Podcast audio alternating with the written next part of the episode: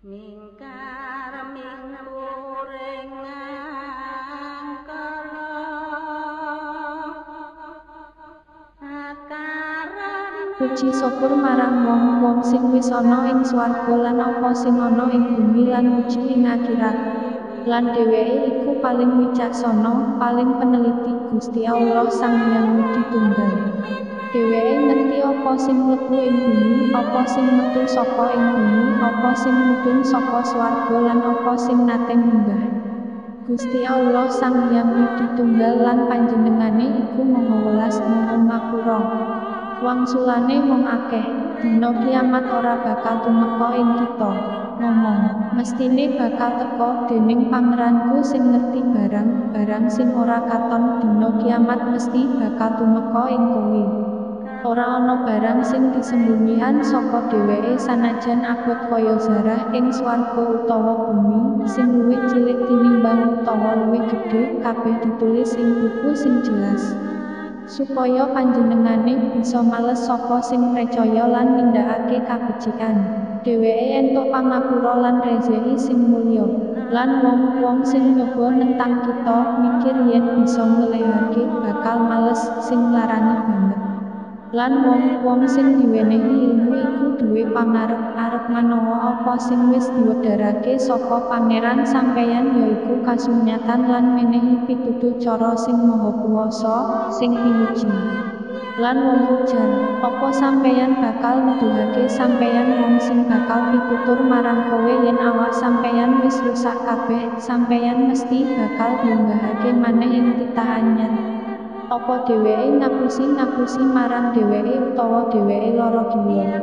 Nanging wong-wong sing ora percaya ing dina kiamat iku siksa lan adoh banget kesasar. Dadi apa dheweke ora nggatekake langit lan bumi sing sadurunge lan ngurumi. Yen kula kersa, tentunipun kita bakal nyeburake ing bumi utawa ingsun bakal nyelehake potongan-potongan saka langit. Pancen sejatine ana tandha-tandha kanggo saben abdi sing balu. Lan tenan, kita wis menehi hadiah marang Daud, he gunung lan manuk, puji bola, bali karo Daud. Lan aku wis ngetrenake wesi kanggo dheweke, ya iku nggawe waja gedhe lan ngukur kerak lan nindakake kabecikan. Pancen aku ndeleng kabeh perkara sing sampeyan lakoni. Lan ingsun nelukake angin kanggo Sulaiman sing lelungan ing wayah esuk padha karo lelungan semulan lan perjalanane ing wayah awan padha karo lelungan semulan uga lan aku milih cairan tembaga kanggo dheweke. Lan sawetara jin kerja ing ngarepe ing sangisore kontrol kanthi izin pangerane. Lan saka sing nyimpang saka dawuhe kita ngrasakake ganjaran neraka sing nyala-nyala Dheweke jin nyambut gawe kanggo Sang Prabu Sulaiman miturut kekarepane kalebu gawe bangunan patung piring gedhe kaya kolam lan panci permanen ing dhuwur kompor. Nyambut gawe he kulawarga Daud ngaturake panuwun lan sawetara abdi dalem sing ngucapake matur nuwun. Dadi nalika kita wis nemtokake pati marang dheweke, Sulaiman ora ana sing nuduhake pati dheweke kajaba rayap sing mangan tebune. Dadi nalika dheweke tiba, jeng ngerti yen dheweke ngerti sing ora katon dheweke ora bakal tetep nyiksa. Tenan, kanggo masyarakat Sabayan ana tandha kamulyaning Allah ing papan dununge yaiku loro kebon ing sisih tengen lan ing sisih kiwa. Iki katulistiwa sing bagi tanah saka nemen lan kiwane. Kanggo wong-wong mau dikandani, mangan sampeyan saka rezeki sing diparingake pangeranmu lan puji syukur marang panjenengane. Negara sampeyan minangka negara sing apik kepenak dene Tuhanmu iku Gusti Allah sing Maha Pangapura. Nanging dheweke padha nolak. Mula aku banjur ngirimi banjir gedhe lan kebon loro mau dak ganti nganggo rong kebon wit-witan sing akeh metokake woh pait. Iki minangka wiwitan jeneng Karajan Majapahit. Mengkono ingsun malesake wong-wong mau amarga kafir. Lan kami ora nyiksa siksa kaya to nanging mung kanggo wong-wong sing ora percaya. Lan ingsun adamel ing antarane wong-wong mau pedulung saba lan negara-negara sing kuwasa diberkahi sawetara negara tetanggan lan kita mutusake ing antarane lahan kanthi lelungan sing gampang. Tanah gede biyen diarani benua sundul. Sampeyan bakal mlaku ing tanah kasebut ing wayah wengi lan awan kanthi aman. Banjur padha mangsuli duh Gusti kawula jarakipun perjalanan lan ateges piyambake nyiksa awake dhewe. Mula ingsun ndadekake wong-wong mau dadi topik pacelaton lan kita musnahake kabeh pancen kanthi nyata ana tandha-tandha kanggo kabeh wong sing sabar lan matur nuwun. Lan sejatine setan wis bisa miyakinake wong sejatine sing dicurigai mula dheweke ngetutake dheweke kajaba sawetara wong sing percaya. Lan ora ana kekuatan setan ing dhuwur dheweke nanging supaya kita bisa mbedakake sapa sing percaya marang dina kiamat lan sapa sing isih ora mangu-mangu dene Allahmu iku sing ngati-ati banget. Ngomong wong sing sampeyan nganggep minangka dewa. Dheweke ora duwe kekuatan kaya swarga lan bumi lan sejatine ora duwe partisipasi tumitah swarga lan bumi lan ora ana sing nulungi panjenengane. Lan pitulung ing sisihane mung migunani kanggo wong-wong sing wis diwidini dadi yen wedi wis diilangi saka atine jarene pangandikane pangeranmu wangsulane wicara iku bener lan panjenengane iku moho agung moho agung. Kandhane sapa sing menehi rezeki kanggo sampeyan saka swarga lan bumi ucapake Gusti Allah lan sejatine kita utawa sampeyan kudu ana ing kasunyatan utawa kesalahan sing nyata ngomong, sampeyan ora bakal tanggung jawab marang apa sing kita lakoni lan kita ora bakal tanggung jawab marang apa sing sampeyan lakoni. Ngomong, pangeran kita bakal numpuake kita kabeh banjur panjenengane bakal ngadili antarane kita kanthi bener. Lan dheweke iku all decision, decision all knowing. Ngomong tampilno ibadah sing sampeyan gabung karo panjenengane minangka mitra nyong ora mesti. Sejatine dheweke iku Allah sing maha kuwasa wicaksana lan aku ora ngutus sampeyan nanging kanggo kabeh manungsa minangka wong sing nggawa kabar kabungahan lan minangka peringatan nanging umume wong ora ngerti. Lan dheweke ujar kapan janji iki janji yen sampeyan bener ngomong kanggo sampeyan ana dina sing dijanjeni sampeyan ora bisa njaluk wektu tunda utawa percepatan.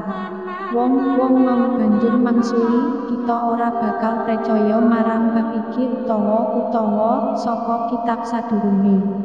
Lan kepriye ngegirisi yen sampeyan gelem manawa wong-wong sing tumindak Allah digawa menyang ngarsane pangerane Sawetara wong bali tembung kanggo wong liya sing dianggep ringkih kandha karo wong sing bangga. Yen ora amarga sampeyan kita bakal nyerah marang Gusti Allah. Sing sombong ngomong karo sing dianggep ringkih. Apa kita sing ngalang alami sampeyan supaya ora bisa dadi pemimpin sawise diwenehi petunjuk? Ora, sampeyan pancen sejatine dosa, lan wong-wong sing dianggep ringkih ujar karo wong sing bangga. Ora satemene ngapusi sampeyan ing wayah wengi lan awan sing ngalang alami kita nalika sampeyan nimbali supaya ora percaya marang Gusti Allah lan gawe mitra kanggo panjenengane. Petik loro, dheweke ngucapake getun nalika ndeleng siksa. Lan kami pasang belenggu ing wong-wong mau. Dheweke ora dibayar nanging miturut apa sing wis ditindakake lan saben saben kita ngirimake peringatan menyang negara wong-wong sing urip mewah ing negara kasebut ujar. Kita pancen nolak apa sing sampeyan sampakake minangka utusan lan wong-wong mau ujar kita duwe barang lan anak tinimbang sampeyan luwih akeh lan ora bakal disiksa Kondo sejatine pangeranku nyediakake rezeki kanggo wong sing dikersakake lan diwatesi kanggo sing dikersakake nanging umume manungsa ora ngerti lan dudu properti sampeyan utawa anak sampeyan sing narik sampeyan menyang katon nanging wong-wong sing percaya lan nindakake kabecikan dheweke bakal entuk pituas kaping pindho saka apa sing wis ditindakake lan dheweke aman ing papan-papan sing dhuwur ing swarga. Lan wong-wong sing nyoba nolak pesen kita supaya dheweke ringkih dheweke bakal disiksa Kondo sejatine pangeranku gedhekake rezeki lan diwatesi kanggo wong sing dikarsakake ing antarane para kawulane. Lan apa wae sing sampeyan nyumbang Gusti Allah Sang Hyang Widi Tunggal bakal ngganti lan dheweke dadi rezeki sing paling apik. Lan eling ing dina nalika Gusti Allah lumpuhake kabeh banjur ngandika marang para malaikat apa dheweke tau nyembah marang sampeyan. Para malaikat mangsuli, muga-muga kamulyan sampeyan. Sampeyan nglindungi dudu wong, wong mau nyatane dheweke wis nyembah jin umume percaya marang jin. Dadi ing dina iki, sawetara mung sampeyan ora duwe kekuatan nggawa mupangat utawa nolak gawe piala tumrap bagian liyane. Lan ingsun dawuha marang wong-wong sing padha tumindak Allah rasakake hukum neraka sing sadurunge sampeyan rek.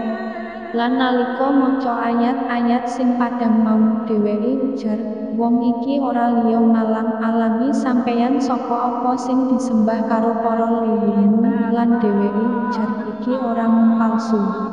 Lan wong-wong kasebut nandhakake kayektenan iki ora liya sihir nyoto lan aku ora nate menehi buku-buku sing diwaca lan ora nate dikirimake peringatan sadurunge sampeyan.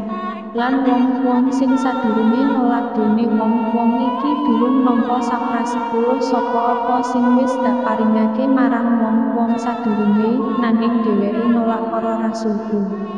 Banjur gelengen piala tenan bebenduniku kandhane aku mung arep ngelingake sampeyan mung siji lan supaya sampeyan bisa katon kanthi pasangan utawa kanthi kapisah banjur sampeyan bisa mikir. Kanca sampeyan paling ora edan. Dheweke ora mung bebaya kanggo sampeyan sadurunge ngadepi siksa sing angel. Kondo apa wae pitakon sing dakarepake mula iku kanggo sampeyan panjaluku saka Gusti Allah Sang Hyang Widi Tunggal lan panjenengane moho ngerti kabeh. Kondo sejatine pangeranku wis medharake kasunyatan. Dheweke iku moho ngerti kabeh sing ora katon. Ngomong sejatine wis teko lan kesombongan ora bakal diwiwiti ora bakal dibaleni maneh.